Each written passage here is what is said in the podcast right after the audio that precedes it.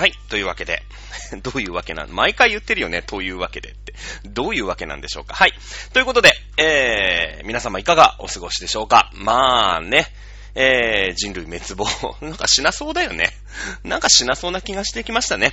ということで、えーっと、まあ、今週もですね、先週からちょっと政治、日本の政治の話ね、えー、7月10日だったかな、あのー、参議院議員選挙。まあ、参議院の中でね、えー、参議院っていうのは6年任期で、で、3年ごとに半分だけ変えるんですよ。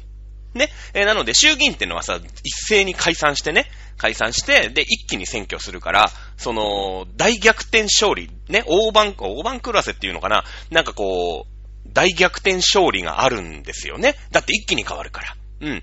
だけど参議院選挙っていうのは、えー、半分しか変わらないんですよ。ね、半分。で、もう、だから三、この3年後に、6年間だから、3年後にもう半分やるのね。だから、半分の人、参議院議員の半分の人は、今回選挙しないの。ね、3年前に選挙して当選した人は。で、今回選挙するのは、6年前に選挙した、あ半分の人。ね、えー、いうことでですね、まあ、参議院選挙っていうのが、まあ、あるわけよ。ね。で、衆議院と参議院でどっちが強いかって言ったら、衆議院のが圧倒的に強いの。ね。えー、衆議院が、あなんか法案に OK を出しました。参議院ではダメです。ね。否決されましたって言ったら、衆議院にもう一回戻して、衆議院が可決したら、もうそれ OK みたいなね。じゃあ何のために参議院あるんだ？みたいな、まあそういう話も実はあるんだけどね。うん、実はあるんだけど、まあ選び方を変えることによって、そのいろんな意見、ね、いろんなこう選び方、ね、えー、比例代表なんて言ってさ、この党に、えー、投票する、のがあるのね。参議院とかだと。ね、えー、ブロックごとに。ね。なので、まあ、あで、ほら、衆議院は、あなんて言うんですか？あれ、えっ、ー、と、小選挙区とかでね、その小さい選挙区で一人だけ受かりますよ、みたいな。まあ、いろんなやり方、仕方があるから、違うやり方でね、ほら、野球もさ、セリーグとパリーグがあって、まあ、あの、それぞれのさ、野球が違ったりするじゃない？なんかバッターボックスにピッチャーが立ちますよ、とかね。えー、そういう、まあ、野球が違うんだけど、まあ、そういうね、えー、違うやり方で選んで、まあ、そうするとこう、違う人たちが選選ばれるわけよ。ね？で、その衆議院は、その、解散をさ、総理大臣が解散って言ったら、もう解散なの。失職ですよ、はっきり言ってね。うん。その瞬間に一般人になっちゃうの、国会議員だったら。たとえ1ヶ月でも、たとえ半半年でも、たとえ1日でも総理大臣が解散って言っちゃったら、せっかくね、えー、選挙に受かった人ももう一回選挙やり直し。ね？で、次、えー、受かんなかったら、あもう一般人ですよ、はっきり言って。ね。で、参議院はその解散ってのがないんですよ。ね。だから、そのなんかさ、衆、衆議院が解散って言ってる間に、なんかあった時ね。うん。例えばなんか、あのほら、選挙中で、誰も解散って言った時から衆議院議員は、ただの一般人で国会議員じゃないから、ね、えー、そうなってる時にすげえ大事なこととかあっちゃっちゃ困るじゃない。それこそ、ロシアが攻めてきたとかでね。うん。で、いろいろこう自衛隊法をさ、変えなくちゃいけないとか、まあ、そんなことがあったりするかもしれないじゃない。ね。で、その間はさ、あ例えば、あなんていうの？衆議院議員がないわけ。衆議院議員いないわけだから。その間しっかり参議院がやるとかね。そういうふう、まあ、いろんな決まりがあるんだけれども、まあ、その参議院が、あ今回選挙なんだよね。で、まあ、今回ね、うーん、まあ、その参議院の半分が、改選ってね、選挙がありますので、まあ、大番狂わせというか、あ大逆転勝利みたいのはなかなか考えづらい。勝ったところで参議院だからね。うん。まあ、今自民党と公明党が与党でしょ？じゃあ参議院で、えー、まあ、立憲とかさ、維新とかわーって勝ったとしても、ね、えー、じゃあ衆議院と参議院どっちが強いのかって言ったら衆議院のが全然強いから、あまああんまりね、えー、変わらないっちゃ変わらないのかもしれないんだけれども、まあ今回大事な、ね、選挙がありますから、あ前回ね、ちょろっと選挙の話したんだけどもね、あの、しなきゃよかったね。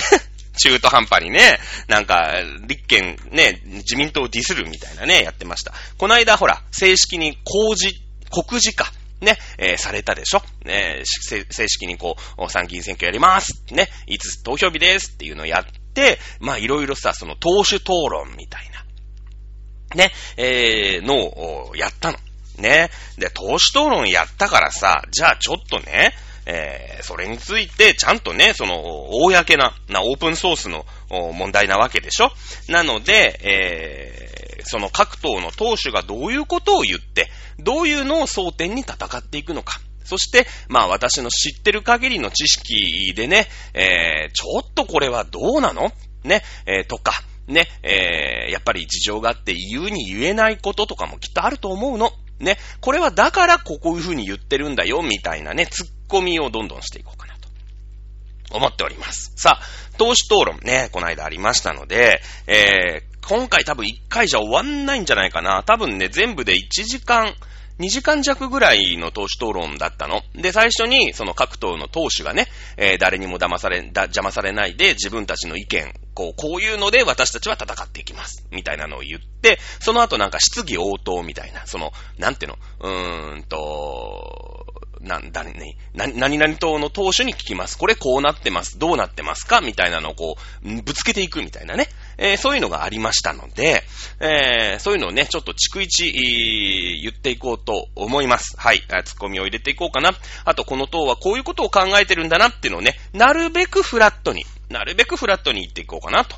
はい、思っております。えー、とりあえずね、えまあ、いろんな党があるんですよ。その、まだ議席を持ってない。例えば、賛成党とかね、ごぼうの党とかね、えー、幸福実現党とかね、えー、そういうのあるんですけど、それって、一応政党なんだけど、国としては政党としてまだ認められてないの。これ、あの、決まりがあって、えー、5議席ないと、あの、政党、国としてね、政党として認められてないんですよ。ね。で、政党助成金なんてさ、税金からこう、なんか運営費みたいのもらえるんだけど、そういうのももらえないの。ね。えー、そんなこと言ったらさ、だって私一人がさ、ね、えー、チャドラー党っていう風にね、言い張ったらさ、ね、まだ国会議員ゼロですよ、チャドラー党はね。だけど、党、なんか、もらえると。ね、えー、政党助成金みたいのを、まあ、例えば、100万でも200万でもね、もらえると。そしたら、1億2000万人全員党作るよね。だって100万円もらえるんだよ。政党だって言い張ってるだけで。ね、えー、なので、えー、まあね、そういう決まりがあるんで、今回その政党要件を満たしているのが、1、2、3、4、5、6、7、9人。ね、えー、の旧党首が、あまあ、その党首討論に、そのね、政党要件を満たしている国が、あまあ参加したということになるんだよね。うん。えー、なので、この9人のね、えー、会見を私、3回ぐらい見ましたよ。1時間、まあ少し早送りしました。早送りというか、その早回ししましたけど、3回見ましたからね。えー、そうですね。まあ少しは知ってるつもりでいるんで、まあ行っていきましょう。まずね、えー、党首討論の前に、えー、各、党首の人たちが、人がね、えー、まず私たちの党はこれを武器に戦っていきますよいうふうに、えー、言っていったのが9個あるんですよね。じゃあそれについて、えー、コメントをしていこうかなと思います。はい。まず、日本で一番、えー、大きい政党。ね。えー、まあ与党だよね。一番議席数の多い政党。はい。自由民主党ですよね。自由民主党。岸田総裁。ね。えー、総理大臣じゃありません。総理大臣っていうのは、この岸田総裁という自由民主党の一番偉い人。これ総裁って言うんだけどね、ポストの名前を。まあ、いろいろ党によって代表って言ってみたり、党首って言ってみたり、委員長って言ってみたり、まあ、いろいろあるんだけれども、自由民主党は総裁っていう名前なんね、えー、まあ、岸田さんは総理、ね、総理大臣であるんだけれども、なんで総理大臣なのって言ったら、国会議員で一番議席を取っている自由民主党の総裁だからなんだよね。で、この間自由、えー、と自由民主党の総裁選挙ってのをやった。自由民主党の総裁選挙ってのは、それイコール、うーん、総理大臣に、まあ、その後ね、選挙があって、えー、指名されると。いうことになるので、こんだけ盛り上がったっていう話だったよね。はい、自由民主党、岸田総裁、こんなこと言ってます。はい、これ、結構このまま読みますよ。新型コロナ対応、ロシアによる侵略、物価高。うん。こうした歴史を画する課題を前にして、日本の国民の命と暮らしを守り抜く。なるほど。うん、同時に脱炭素、少子化、また地域活性化などの課題を乗り越え、持続的な成長を実現します。うんえー、政治に、えー、政治の安定のもとに決断と実行を進め、日本を守り、未来を作って参ります。うん、なるほどね。えー、これ感想ね、私の感想ね。うん。ちょっとね、ご、まあでもさ、その、ごったに風だよね。うん。何を言いたいのかが、いまいちピンとこない。ね。ピンとこないですよ。自民党はこれを争点に、えー、していくんだと。ね。その看板。例えばさ、自民党が大勝ちした時の、例えば郵政民営化なんてあったよね。小泉総理、小泉大、小泉総理大臣の時のね。ね、もうその時はさ、郵政民営化一本で言ったじゃないですか、あの選挙。ね、その看板がないよね。なんとなく弱い。うん。まあ、これ岸田さんらしいっちゃ岸田さんらしいんだけれども、あの、まあね、でもしょうがない部分あるの。だって、自民党ってのは今さ、まあもちろん公明党と組んで、その、政権を担っているわけだよね。総理大臣をやってる。実際今、あ国の政治をやっているのはこの自民党なわけですよ。ね。え、そうなってくると、うーん、まあ、俺たちのやっていることが、正しいんだと思いながらやってるわけですよね、総理大臣、岸田さんもね。うん、だから、例えばさ、大きな何かこう、これをやっていきますみたいのを言っちゃうと、ね、え、じゃあ、今のお前はこれが足りてないんやん、みたいな。自己否定につながらないっすか。ね。ほら、小泉さんの時はさ、ね、えー、自民党をぶっ壊すって言って、その、郵政民営化にね、えー、まあ、その、自民党の中でも反対の人たちがいっぱいいて、俺は総理大臣なんだと。俺が次の、ね、俺がこの選挙に勝ったら郵政民営化だけは絶対やるからね。ね。今までお前らやんなかっただろ、これが足りてないんだよ。ね。郵政民営化やんなかったらどうすんだ？っていうことで自己否定というか、まあ、自民党否定から入ったわけですよ。ね。そういうことでしょだから、看板を掲げやすいわけよ。ね。これで、なんかさ、その、ごったに風にして、まあ、なん、なんとなく全部ちゃんとやりますよ、みたいな。ね、今もやってる、今もやってるんだけど、ね、えー、やっぱ特にね、えー、こんな感じでやっていきますよっていうことで、結構ごったに風に言ってきたじゃない。ね、新型コロナ、ロシアによる侵略、物価高。まあまあそうだよね。新型コロナもまだ収まってない。ロシアによる侵略もまだ戦争収まってない。物価高。ね、高くなってる。ね、えー、国民の命と暮らしを守り抜くよと。うん。で、脱炭素。まあ、脱、この辺からなんかね、ちょっと怪しくなってくるんですよね。うん。少子化。まあ少子化もそうだよね。地域活性化。まあなんかそういう課題があるんでしょう。ね。持続的な成長を実現します。ね。で、あの、大事なのはこのね、政権の安定のもとにはわかるよね。今だって。あのー、やってるわけだからさ。でもまあそれは私たちに勝たせてください。政権このまま安定させてくださいっていう話でしょあの、この次でね、決断と実行を進め。ここはね、なんでお前がそれ言ったっていうね。今まで一個も決断しないし、一個も実行しなかったことが、今の岸田政権の安定につながっているんですよ。ね。なので、この決断と実行を進め、ここはね、白々しいね、なんかね。うん。あの、本当にこの人は何にも決断しない。そして何にも実行しないことで、えー、その自民党のね、この、盤石な、ね。だって今さ、その安倍さんとか、ね、あの、菅さんとかって結構、この決断と実行をしてる、してきた人なの。だから、そのさ、まあ、一個なんかするってことは、それに対してなんか、いや、面白くねえなって思う人が結局いるわけでしょ？当然。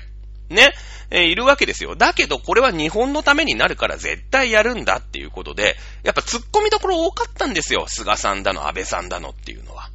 ね、えー、まあ、例えばさ、ね、例えば、軍事費をね、ちょっと上げますみたいなことを安倍さんが言うと、まあ安倍さんってのはさ、そうやってどんどんどんどん日本は日本で守っていくんだみたいな感覚の人でしょ？そうすると、やっぱ軍備を拡張するっていうことは、日本がね、戦争できる国になるんじゃないかとかさ、ね、自分たちの息子がね、あの、アメリカが戦争した時に、えー、戦争に巻き込まれるんじゃないかとかって、やっぱ突っ込みどころ多いじゃないですか。ね。なので、やっぱマスコミも全部袋叩きにするわけですよ。やっぱ決断する人って、まあ、はっきり言ったら、やっぱ反発も多いよね。うん。だけど今なかなかさ、岸田さんに対する風当たりっていうのは、ほんと少ない。ね。マスコミも頑張って叩いてるけど、ほんと少ないですよ。全然少ない。ね。えー、それはね、岸田さんが何にもしなかったから。で、しかも、まあその、コロナもね、あの、落ち着いちゃってるじゃないですか。まあその3回目の接種も進んでるからなのか、まあそもそもワクチンじゃなかった、あなんていうの？そのコロナのね、えー、病気自体が少しほら変異とかして、ちょっと重症化もしないみたいな、ね、感じで今だと東京で何、千何、千人ぐらいですか？多分ね。ぐらいだと思うんですけど、まあ落ち着いてるからなんかその、うーん、なんかガッチガチの規制とかもしないじゃない？今別に飲み屋行ったって普通に入れますよ。ね。だからなんか普通っていう感じでなんか危機感みたいなのもないよね。うん、ないじゃないですか。で、別に岸田さんが何したっていうわけじゃないの。何もしてないんですよ、実は。ね。普通になんか、あのー、安倍さんとか菅さんが決めたそのコロナのワクチンをどんどんどんどん普通に進めてって、みんながコロナのワクチンね、打ちました、収まってきました、よかったねっていう感じだよね。うん。なので、えー、決断と実行を進め、これは困っちゃいますよね。岸田さんが決断と実行を進めたらですね、日本はいい方向行かないと思うんですけどもね。はい。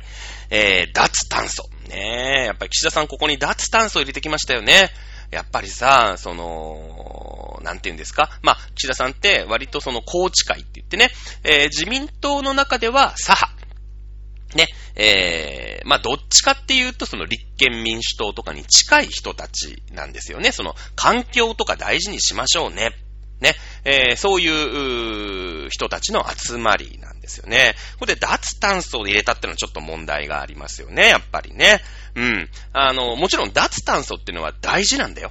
大事。ね、やんなくちゃいけない地球環境もこれだけ悪くなっているわけだから、取り組んでいかなくちゃいけない。だけれども、じゃあ、その日本国民にね、例えばこの間もさ、電気が足りない。ね。この夏は節電してください。ね。クーラーは28度にしてください。28度にしてください。寝らんないからはっきり言って暑くて蒸し暑くて。ね。28度にしてくださいって言ってなんかエコポイントをつけますみたいなね。1ヶ月頑張って寝苦しい夜を過ごして10いくらみたいなね。10円ポイントつけますみたいなね。そんな感じなの。ね。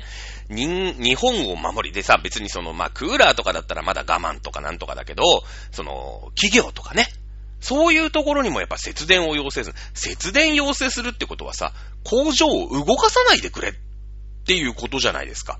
ねはっきり言って。あのー、電気もさ、使わないでくれって言ってるわけよ。ってことは生産しないでくれって言ってるわけよね。うん。やっぱ日本が強くなって、ね、物をいっぱい作って、海外にいっぱい売って、ね、日本を強くして儲けて、ね、日本の国民のお給料を上げる。このためにはね、電気は使わなくちゃいけないんですよ。だってそうじゃないですか。そのためにみんな発電所作ったわけでしょね、日本国民が、ね、えー、しっかり電気を使える。もちろんね、あの、バブルの時みたいななんかネオンサインビカビカみたいな、そういうところはいいですよ。どんどん節電していただいて。ね。だけども、脱炭素とか言ってね、じゃあ火力発電やりません。まあもちろん今、あの、油の値段が上がってますから、ね、えー、なかなかね、節約しながらやんなきゃいけないんだけれども、脱炭素だって言って、その、火力発電所を動かしません。ね、石炭発電やめます。ね、こんな縛りをしていたら、日本の経済はっきり言って良くなんないですよ。うーん。これはね、いかん。ねえこれはいかんですよ。やっぱりね、あの、発電はどんどんやっぱしっかり確保していく。じゃあ、脱炭素で結構です。ってなってきたときに、じゃあ原発どうすんの問題っていうところに踏み込まなかっちゃダメだよね。うん。原子力発電所も一応脱炭素の発電のチャンネルなんだよね。うん。じゃあ、それで岸田さんが、この脱炭素っていうのを単純にね、火力発電やめます、石炭発電やめますっていうところから踏み込んで、えー、原原発をね、じゃあちょっと今寝かしてる原発、しっかり安全性を確保した上で、今度津波が来ても、ね、ちゃんとあんな爆発したりすることがないようにしっかり整備して原発を動かしていきますっていう風にするかっていうと、これが違うから問題なんですよね。岸田さんの脱炭素ってのは本当にただ単純に、えー、国民に電気を使わないでください。28度で寝てください。ね、えー、ネオンサインもつけないでください。企業に、えー、生産ライン動かさないでください。みたいな感じなの。なんか、後ろ向きなんだよね。うん。後ろ向きなの。ね。やっぱね、原子力発電所はね、動かしていかなきゃいけないと僕は思ってます。はっきり言って。はっきり言ったらね。うん。で、そうだね。あの、なんでこう、岸田さんそれを動かさないかっていうと、岸田さんはね、あの、広島県出身の政治家なんですよね。広島県出身。広島選挙区選出の政治家なんです。ね広島って言ったら皆さん、もう分かりましたよね。そうなんですね。やっぱり原子力、原発っっていうものに対する非常に強い抵抗がある土地ですよね。はい。1945年8月6日、ね、えー、世界初の、まあ、街にね、えー、原子力爆弾、原発、えー、原子爆弾か、はい、が落とされた土地になるわけですよ。ね、えー、それから、まあね、えー、もう65年ぐらい経ってるんですか？経ってますけれども、やっぱり、えー、土地の記憶っていうのはやっぱり語り継がれますよね。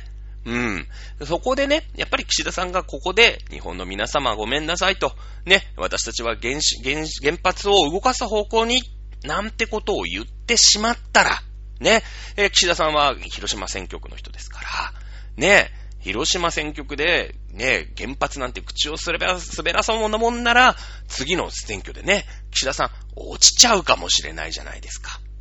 ね。なので、やっぱりここは岸田さんとしては、うーん、原発政策っていうのは非常に歯切れが悪い。ね、今後、その原子力政策について岸田さんが語っていくんだけれども、非常に歯切れが悪いです。ね、えー、やっぱり国のトップとして、うん、まあね、あのー、まあ決断しなくてはいけない部分っていうのがあるのかもしれないけども、やっぱりその、広島というところが、彼にはついて回る。そしてね、岸田さんは広島大好きなんですよ。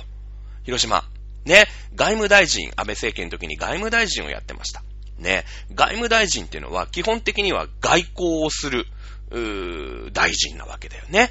だから、あの、各国のね、首脳と会ったりとか、ね、その、今、あなたの国こんなことを考えてるんですね。日本と協力しましょうね、みたいなさ、そういう架け橋になるのが外務大臣なわけでしょ？ね、そういうお仕事をしなくちゃいけない。だって各大臣ってそうやって決まってるわけじゃない。外務省ってのはそういう海外とのやりとり、各国とのやりとりっていうのを一生懸命やっていくっていう省庁でそれのトップなわけだから、外務大臣、例えばアメリカに行って、ね、えー、まあ、バイデン大統領と会うのか、オースティンさんと会うのか、それはまあまあありますけれども、いろんな人と会って、ね、えー、仲良くなって協力体制を取っていくっていうのが仕事でしょ、本当は。ね。だけど岸田さん、ほとんど外国、その、外務大臣時代よ。外国に行って仲良くなってね、架け橋になってねっていうのがお仕事の時代の外務大臣の時に、ほぼ外国に行ってない。なんかさ、その、なんとかサミットとかね、えー、なんとかフォーラムみたいなのがあった時は、まあ、しょうがねえから渋々行く。まあ、渋々かどうか知んないけど、行くんだけど、あの毎週、広島に帰ってるんです。外務大臣ですよ。ね。日本のために外国と頑張ってね、仲良くなってきてくださいね、その代表の人ですよって言われてるのにもかかわらず、ほとんど毎週広島に帰ってる。ね。広島大好きなんですよ。広島。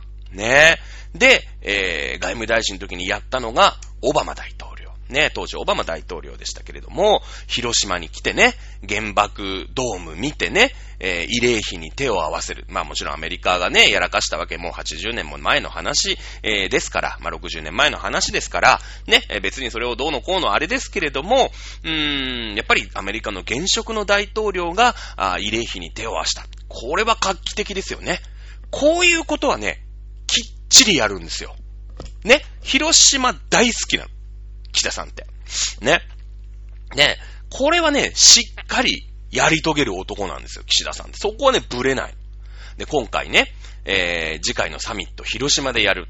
来年なんですけどもね、来年サミット、広島でやりますよ。っていう風に今、まあ、話が進んでるんだけれども、これも岸田さんが、あ総理大臣として、これは絶対やるわけ。ね、広島にその各国のね、えー、首脳、まあ、総理大臣だったり、だ、ね、大統領だったりっていうのを呼んで、サミットをやって、ね、やっぱり広島っていうのはこういう土地でね、みんな慰霊碑に手合わせてください、お願いしますよ、と。ね、いうのをやることに今、岸田さんは総理大臣をやりながら、そればっかり考えてます。岸田さん、絶対総理大臣辞めないです。総理大臣辞めないです。もうこのサミットに、広島選出の総理大臣として日本の代表として広島に各国の首脳を招きました。それに総理大臣として出ましたが、もう一番の目的。ね。だから、余計なことをして、つっつかれたくないですね。つっつかれたくないんですよ。だから、何もしない。いうことなんですよね。はい、ということで自由民主党岸田総裁。まあね、言ってることはまあね、今の現,、えー、現職の総理大臣ですから、あはっきり言ってごったにです。何言ってるかよくわかんない。ね。そして決断と実行っていうね、自分が最もやらないことをね、ここに入れちゃうあたりね、もう言うだけかな、みたいな感じがします。脱炭素。ね。どうなんでしょうね。もう一歩踏み込んで原発政策行くんですかね。ここ見物にしておきましょう。ね。やっぱりこう、左側、まあ、左派のね、高知会という、まあ、あ今の岸田派、宏池会って言うんだけどね、えー、の、岸田さんならではの、まあ、発言でしょうね。うん。もともとね、あのー、まあ、自由民主党っていうのは自由党と民主党っていうのが合体したんですね。合体したんですよ。で、えー、自由民主党っていうのになったの。ね、自由で民主、民主主義を標榜するから自由民主党じゃないんですよ、皆さん。ね、自由党と民主党がくっついたから自由民主党なんですよ。わかってますか？ね、あのー、三井住友銀行みたいなもんですよ。ね、そういうことなんですけどね。まあ、そういう感じ。で、基本的には、その軍備はアメリカに任せて経済優先にしましょうって言った吉田茂ってのがいたんだけど、ね、あの、総理大臣でね。で、えー、その後、池田隼人、ね、えー、所得倍増計画なんていうのを、まあ、出した人なんだけれども、あのー、まあ、その人の流れを組むのが岸田さんなのね。非常にこう、左に寄ったというか、まあ、今の流れをこうね、えー、踏襲した、あ非常に卒のないっちゃ卒のない。ね、はっきり言ったらつまらない、アピールでしたね。はっきり言って。はい。えー、岸田さんで30分使うというね。はい、ことで。はい、次。はい。皆さん第2党わかりますかねまあ、第2党ということは与党第、えー、野党第1党ということになりますね。次に議席を持っているのは立憲民主党です。はい。立憲民主党代表の方、お名前わかりますか？ね。この番組でもやりましたね。泉健太という人間です。まあ、影が薄い。ね。えー、一応その前の枝野さんとかさ、ね、それこそ政権が取ってきた時の鳩山、菅、えー、の、野田、ね、えー、この辺に比べて、まあ、その後の枝野、ね、この辺はまあ、皆さんでも、おお名前ぐらいはわかってるじゃないですか。泉健太今パッと出てきました絶対健太は出てきてないでしょ、はっきり言って。ね、出てきてないんですよ。まあ、影が薄い。ね、な、あのーさっきも言いましたように、ね、今私、岸田総理のことを、ケチョンケチョンにね、えー、やっつけましたけれども、素人の私ですら、で、別に私、あのー、官邸キャップでも何でもないし、ね、えー、政治部の記者でも何でもないです。ね、ただの一般人のおじさんですら、これだけ岸田さんに突っ込みどころがあるわけですよ。お前何もしとらんやんけと。ね。だからチャンスなんですよ。まあ、前回も言いましたけどね。前回の講義でも言いましたけども、チャンスなんですけど、それにしてもこのチャンスを ちっともね、活かせないのがこの立憲民主党の泉健太ね。まあ、無能です。まあ、これあのー何ですか？立憲民主党の代表選挙の時にね、えー、言いましたよね。言いました。もうどう見ても小粒の戦いだよと。ね、えー、まあまあ役に立たないよ。立憲民主党こっから尻すぼみだよっていう話しましたけど、その通りになっちゃいましたね。はい、立憲民主党、泉代表、何言ったか言ってみましょう。えー、急速な円安、物価高、最も具体的に対案を示しているのが立憲民主党です。ああ、そうなんだ。全然その対案を、がどうなのかっていうのをアピールが足りない気がしますけどね。はい。年金生活者への追加給付。そして、小麦価格の即時引き上げ。あ、ごめんなさい。即時引き下げ。ごめんなさいね。えー、消費税の、なんだっけ、これ。えー、消費税率の引き下げ。岸田総理はこういったことをやろうとしていません。ああ、なるほど。まあ確かにね、ちゃんと自民党に対して、えー、なんか突っ込んでますね。確かにこの通りですよ。うん。えー、続、続きですね。えー、岸田インフレを放置していいはずがありません。ね。えー、と、国民、全国民のために物価高と戦う。もっと良い未来を目指し、立憲民主党は戦います。なるほど。うん。まあ確かにね、この自民党の今の政策、まあ野党第一党ですから、ね、政権を取って変わる可能性が今一番まあ一応高いと言っておこうかな。まあ議席の数ではね、えー、一応ナンバー2ですから、やっぱナンバー1はね、えー、ナンバー2にしか抜けませんからね。一生懸命ね。だって2位の人しか1位は抜けないでしょ。3位の人はまず2位を抜かないと2位になれませんからね。はい。えー、やっぱね、コストコまあ、なんとなく立憲民主党の言いたいこと、ね。えまあ言ってることはなんとなく、うんうんうんっていう感じする？ね？するかな？皆さん。はい。年金という話が出てきましたね。年金というワードが出てきました。はい。今ね、立憲民主党ってね、支持者が60代、70代が中心なんですよ。うん。いや、要はだから年金生活者だよね。で、そしてまあ年金生活ってのがあと2年後だとか3年後だよっていうのが目前に控えている人たちが、あまあ、熱いこう支持をしているわけ。立憲民主党に対する支持っていうのをしてるわけよ。若い人はね、はっきり言ってほとんど立憲民主党なんか支持してないです。これはもうあの、年代別のね、えー、なんか調査とかさ、する、したら明らかなんだけれども、で、まあまあなんで80代中心じゃないかっていう話なんだけど、まあ80代も支持してたんだよ。80代も支持したんだけど、あの、残念ながら人間はね、80歳超えるとね、死ぬんですよ。ね？死んじゃうの。ね？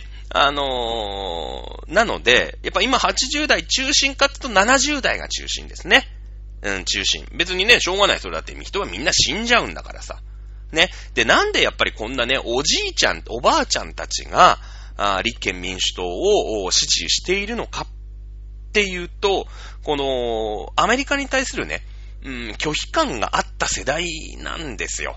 例えば60年安保とかね、その、日本っていうのを、まあアメリカの軍事力が守ってくれるよとかね、えー、そういう、まあ法律、まあ条約っていうのかな。こういうのをアメリカと結ぼうとしたわけ。ね。その時に日米安保反対と。っていう流れが起きた。まあ皆さんもなんかニュースとかで、ね、あの過去のニュースとかでさ、学生運動とかでね、日米安保、ね、アメリカが日本を守ってくれるなんて反対だ、ね、えー、米軍は出ていけみたいなののさ、なんか、こうみんながなんか列になってすげえ走り回ったりとかさ、あの東大の行動のね、ところにこう学生がせね、なんか選挙してて、あのー、それをなんか放水車でさ、水ビシャーってあ、あ、誰とかさ、えー、してる、なんかそういう過去のね、昭和の話題って出たと思うんだけれども、あの世代なの。やっぱりアメリカに対する、うん、嫌悪感。やっぱりおじいちゃんおばあちゃんっていうのは、ね、鬼畜米英だよね。アメリカと戦争をやってた世代ですから。まあ、60代、70代、60代、まあそうだね、のは、もちろんさ、あのー、戦後に生まれてるわけだけど、やっぱ戦後、どうやら僕が生まれるちょっと前までは戦争をやっていたんじゃないか。ね。そして、えー、やっぱその戦争の戦後で苦労した世代なんですよ。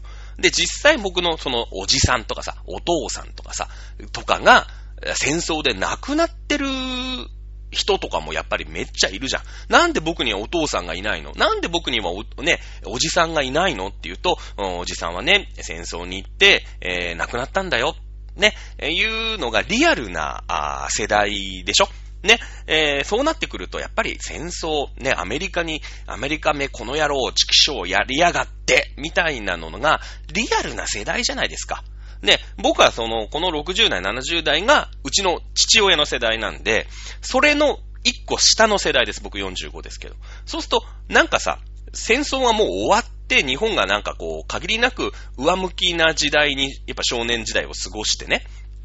で、えー、どうやらそのに、アメリカっていうものが日本を守ってくれて、えー、軍事にね、お金をかけなくて、日本はその、一生懸命経済に全振りして、た、そして経済成長を遂げて、まあ、豊かな生活。ね、豊かな生活だって別にうちはそんな金持ちでもなかったですけれども、まあ、あ人と、人並みのね、えー、一発の生活をさせてもらったっていう世代なんですよ。僕は40代ですけど。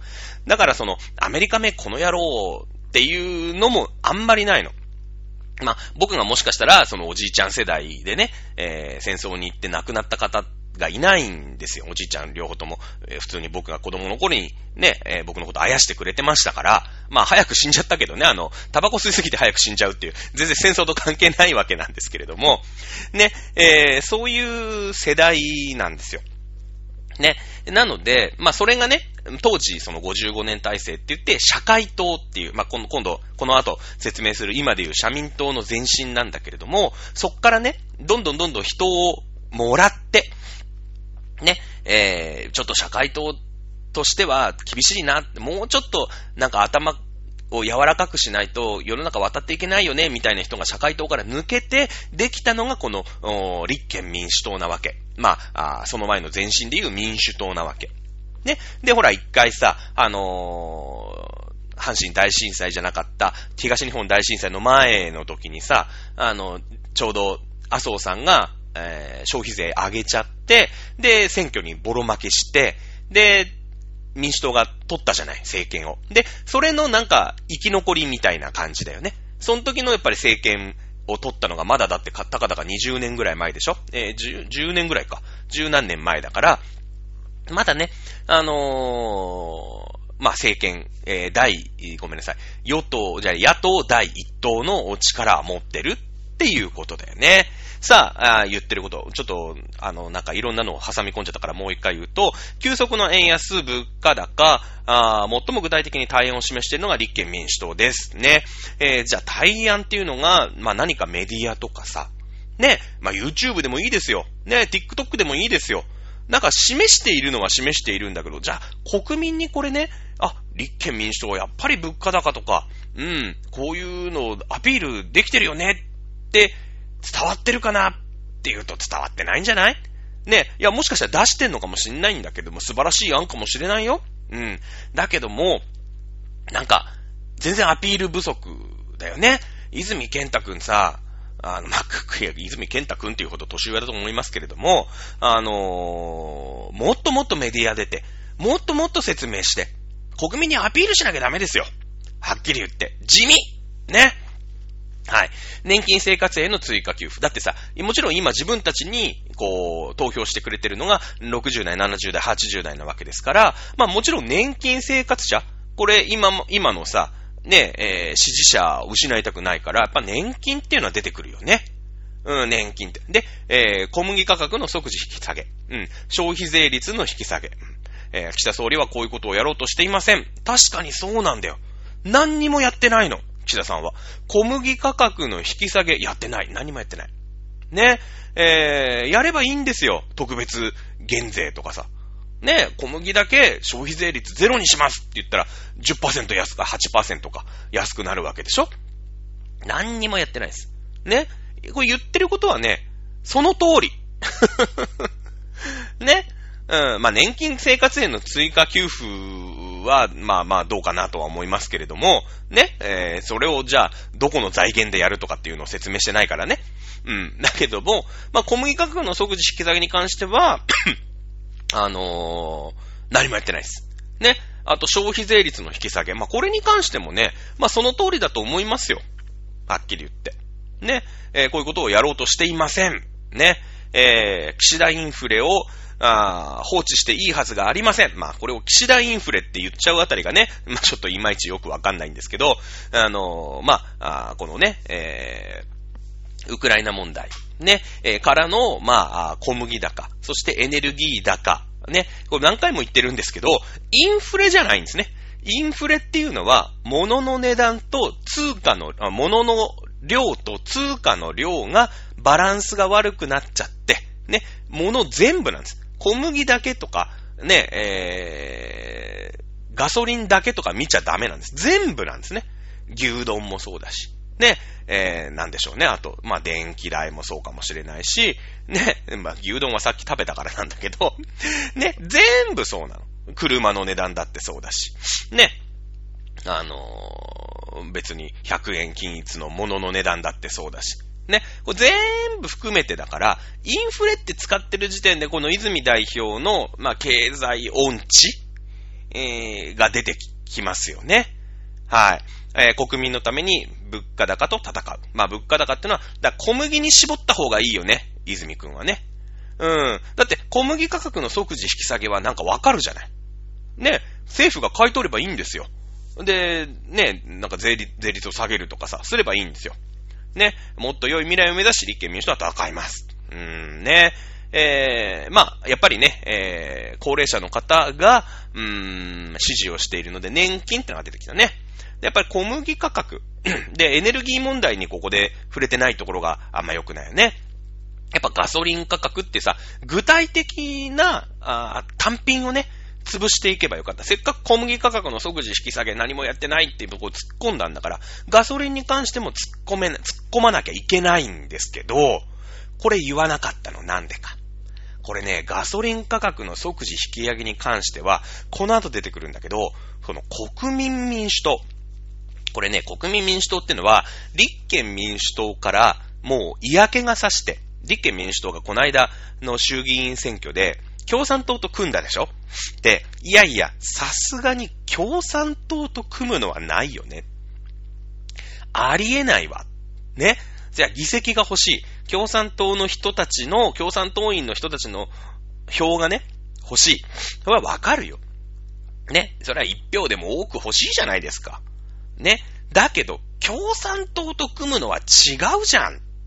っていう人が、この立憲民主党から抜けたんですよ。ね？立憲民主党から抜けたの。で、作ったのが、あ国民民主党なの。だから、国民民主党と 立憲民主党っていうのは、まあ、元は一緒なんだけど、やっぱり分裂した党だから、ちょっと意識してんのね。で、この間の予算、補正予算の話の時に、国民民主党、この後出てきますけど、玉木代表、えー、が何を言ったかっていうと、基本的にね、予算案っていうのは、あの、与党が出してきたもの、政権が出してきたものに対して、えー、野党、ね、政権を担当してない党、だから、えっ、と、自民党と公明党以外は、反対をするっていうのが、普通なのね。慣例なの。もうみんな反対をするの。だってそんなの与党の言いなりじゃんみたいなさ。俺、俺たちは、それに対しては反対するぞって。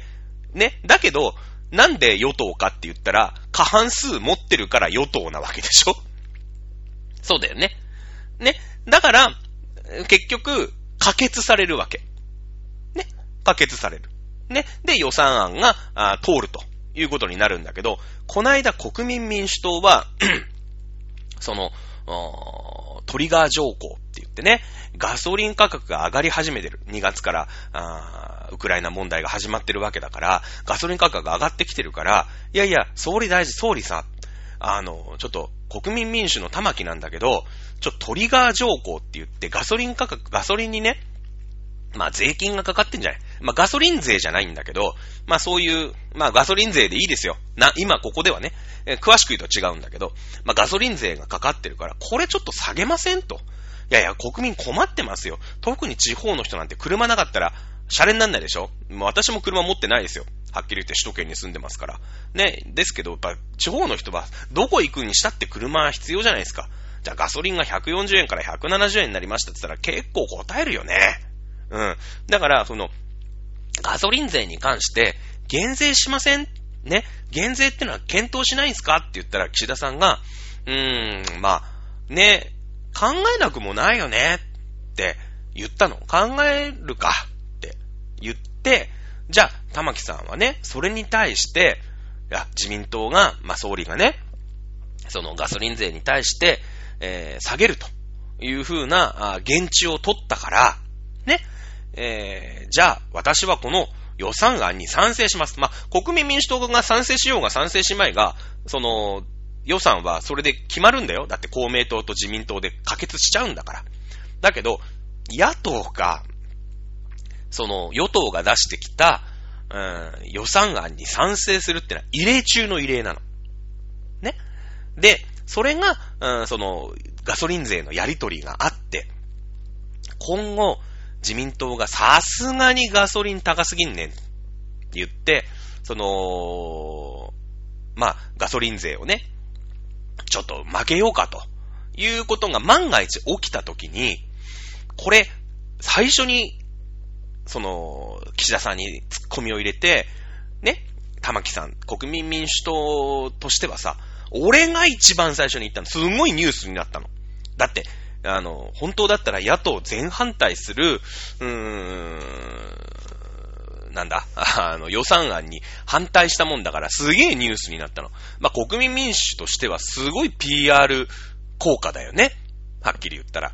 もう、ガソリン税下がったイコール国民民主の手柄みたいな。まだ下がってないんだけど。ね。なので、立憲民主の枝、えっ、ー、と、枝野さんじゃない、泉代表としては、ここでね、その、あんまりエネルギー価格について、なんか、突っ込みを入れられないんですよ。本当だったらエネルギー価格に関しても えー、当然、ね、えー、突っ込みたいし、国民の関心があるところじゃないですか。ね。だけど、その、なんだかんだ言って、そのガソリン税ななんだかんだっていうのに関して、ここで本当にガソリン税の、なんかそういうのが盛り上がっちゃって、うん、しょうがねえ、ガソリン税下げるかってなると、国民民主党の手柄だっていう風に国民は捉えるんだよね。だからここで、小麦小麦って言ってるけど、ガソリンに関してはここで泉さんは、ね、もともと当然頭にあったと思うよ。だけど言えなかったんだよね。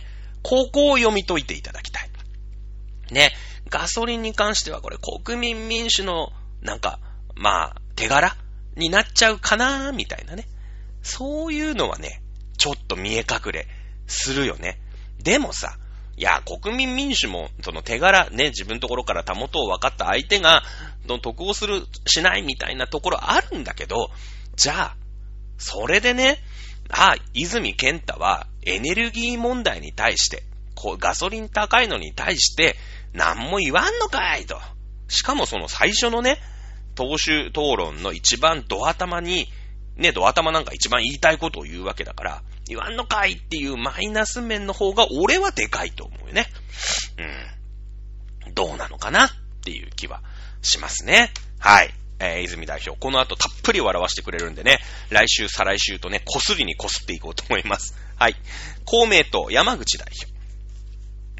えー、コロナ禍とウクライナ情勢が世界を揺るがす中、国内では、えー、原油高騰、物価高騰、少子高齢化、えー、なんだこれ。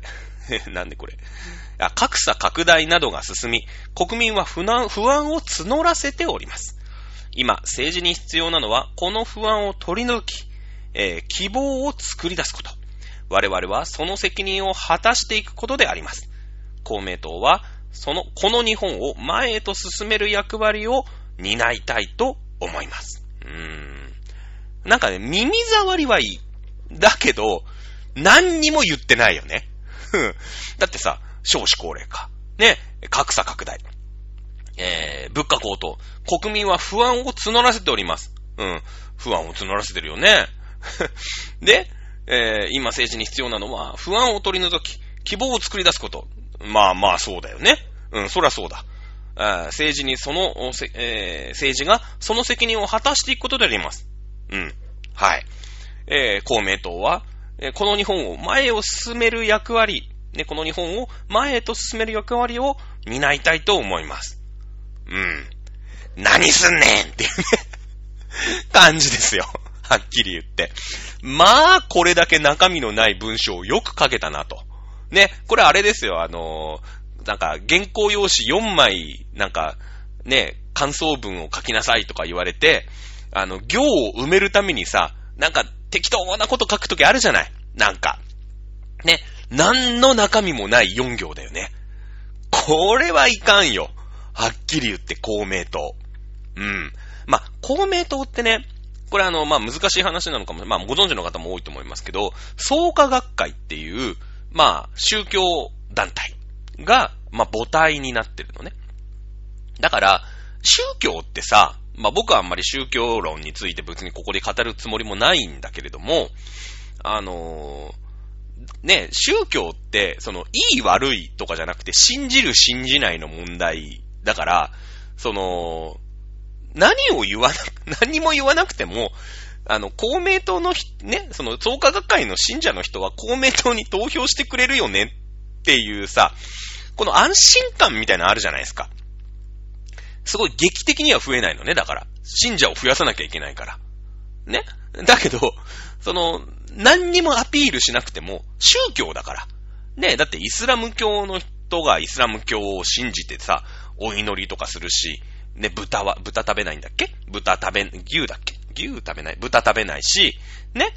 そういうほら、決まりがあるじゃない？ぜ、なんか、1ヶ月ぐらいラマダンつってさ、絶食したりとかするわけでしょ？そうだよね。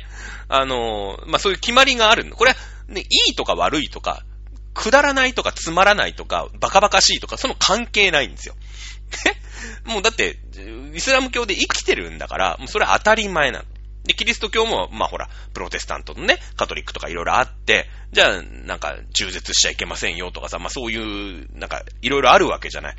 ね、えー、日曜日は、こう、教会に行ってどうしたこうしたとかでやる、ミサを行ってどうしたとかさ、まああんまり僕詳しくないんですけど、はっきり言って。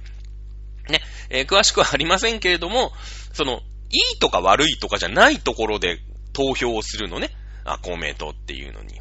うん。なので、まあ、特に何にも言わなくても大丈夫だよね、みたいなね。うん、感じはある。で、実際問題、今、与党でしょ。ね。自民党と公明党っていうのをくっついて、えー、政権を、まあ、担っているわけですよ。うん。なので、基本的には自民党が決めるんでしょみたいな。それで、やっぱ自民党だけだとね、やっぱり公明党のさ、色っていうのも出さなくちゃいけないから、それにちょっとこう、スパイスを、ね、えー、加えて、ちょっとピリッとさせて、いや、公明党はこれやってるんですよ、みたいなとこもやんないとさ、ダメじゃん。ね。なので、ま自分からは何も言わなくても、自民党さんの方で作っていただいて、まそれにちょっとパラッとね、えー、なんか、故障でも振るイメージで僕たちできま、いきますよ、みたいな。うん。あのー、やっぱほら、公明党と自民党だと全然自民党の方が多いからさ、ね、なんか、そんな感じが見え隠れして、僕はこれね、あんまり好かん。ね。こんなことでね、あのー、公明党、こんなところであぐらを組んでる場合じゃないですよ、はっきり言って。この後出てきますけれども、じゃあね、え、日本維新、まあ維新の会か。日本維新の会から維新の会っていう風になったかな？うんとかさ、まあそれこそ国民民主とかと自民党は組みますよと。もう公明党いらないです。何もしないし。何もアピールしないし。ね。それは確かに えー、自民党としては、まあ、公明党の票が欲しい。ね。えー、自民党と公明党で選挙協力をして、まあ、公明党の候補者が立ったところには自民党の候補者立ちませんよ。で、えー、自民党の候補者が立ったところには公明党の支持者立ちま、あの、立候補しませんよっていう風にすればさ、まあ、その人にこう、自民党の人も、まあ、公明党しかいないわけだから。ね。えー、東京10区とかそうなんだよね、確かね。公明党の人も受かるし。ね。だから食い合いしませんよっていう調整はするんだけど、いや、もう、もう、もういいと。もう悪いけど、維新と組むから、もうその、なんていうのなんか、こう、打ち合わせというか、裏、裏合わせみたい、口裏合わせみたいのをしましたから、もう、コメントいりません。ね。えー、維新と組みます。ね。維新と国民民主と組みます、自民党は。この3党で政権やってきますってなった時に、やばいっすよ。ここまで何にも、山口代表ね、公明党の山口代表がその党首討論で何にも中身がない4行をね、まあ4行じゃなくて今6行なんですけど、言ってるっていうことは、これはね、危機感を持った方がいいと思う。あぐらかきすぎだね。うん。やっぱり公明党としてはここにこだわって、ね、政権にせっかくいるんだから、自民党はこういう風に考えてるんだけど、考えてるんだけど、それはおかしいじゃんと。私たちは政権を担当してるんだから、自民党とやっぱりね、通貨の中じゃないですか。ものが言えますよね。ね。だから、これはこういう風に考えているんだっていうのをしっかり言うべきだし、いや、自民党様はこう考えてるんだけど、公明党はこう考えてます。こっちの方が絶対に日本が良くなるじゃないですか。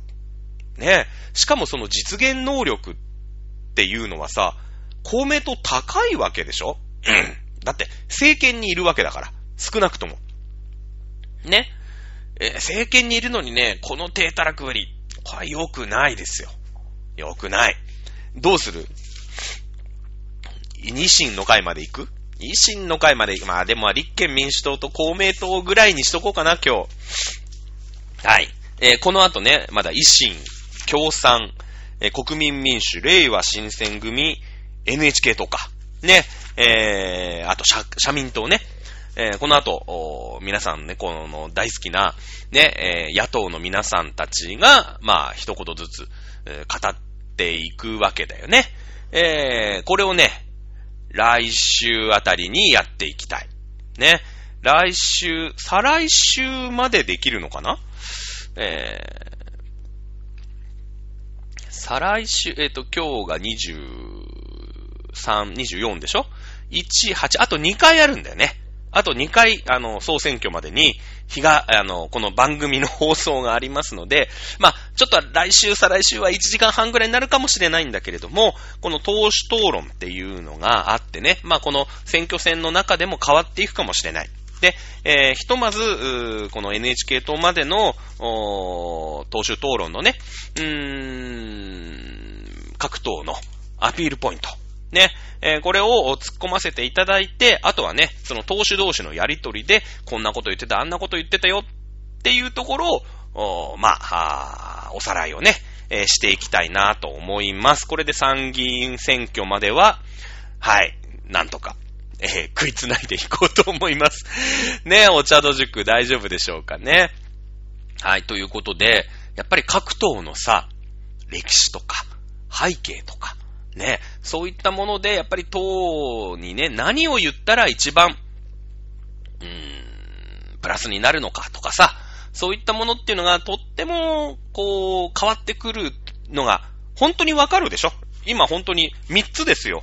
たかだか、えー、立憲民主、自由民主党、公明党。3つだけ。言っただけですよ。ね？で、えー、結果7月10日、皆さん選挙に行きましょう。まあ僕はもうね、えー、あれですけれども、あのなんだっけ、不在者投票をね、えー、明日、明日、明後日ぐらいにしようかなと思ってますけど、私はもう決まってるんで、ね、えー、ですけれども、皆さんね、しっかり選挙に行って、あ、こういう格闘、こういう風に言ってるんだと、あ、ここに一番私は共感できるよ。ね。いや、あの、私もね、一応自分で意見を持ってるタイプなんで、バイアスがかかるんですけれども、いや、チャードラーはああいう風に言ってるけども、私はこういう風に思うし、えー、この党の意見には非常に賛同する。いうことはありだと思う。だってさ、僕は今一応働いてるんだけれども、本当に65歳のおじいちゃんで、年金をね、えー、もらっていると。ね、もう本当に2ヶ月に1回、まあ、いくらか知りませんけども、細々と年金をもらっている立場だったら、ね、えー、立憲民主党のね、その、まあ、年金給付者に対する、う熱い保護、ね、えー、追加給付、う例えば年金に、プラス10万円、えー、もらえますと。ね、あげます、年金受給者にプラス10万円の追加給付しますって言ったら、もしかしたら本当にその意見に、えー、共感するかもしれない。今僕は刺さりませんよ。今僕年金で暮らしてないですから、年金給付者に10万円もらったって僕には1円の得にもならないですからね。ならないですから。ね。だけども実際そういう立場とか、あの人にとっては刺さるかもしれませんので、いや、チャドラーはチャドラーの意見として、あ、そうなんだけど、私はこの、この、立場に対して、この党首の意見、この、まあ、代表の意見に対して非常に賛同したと。私はここに投票したいと思う。これは結構ですよ。ただやっぱ何も知らないでね、えー、ふわっと、なんなんとなく投票しちゃうよりもですね、やっぱその党の党の人がこういうことを言ってるんだっていうのは、しっかりね、あの、言ったことに関しては僕バイアスかけるつもりないですから。ね、その、投手の僕がそれに対してどう思うかっていうのは、ラジオですから、あの、プラスでね、追加して喋りますけれども、その、投手討論の、おね、そのセリフですか？うに関しては、あのー、何も、忖度なしというかね、え、なんか言ったことを削ったりとか、ね、えー、言わなかったことを付け加えてこんなこと言ってるよなんて嘘は言わないですから。ね、えー、いうことでね、えー、あと2週間、まあ、選挙直前スペシャルということでやろうと思います。それでは今週の番組以上でございます。それではまた来週、お会いいたしましょう。さよなら。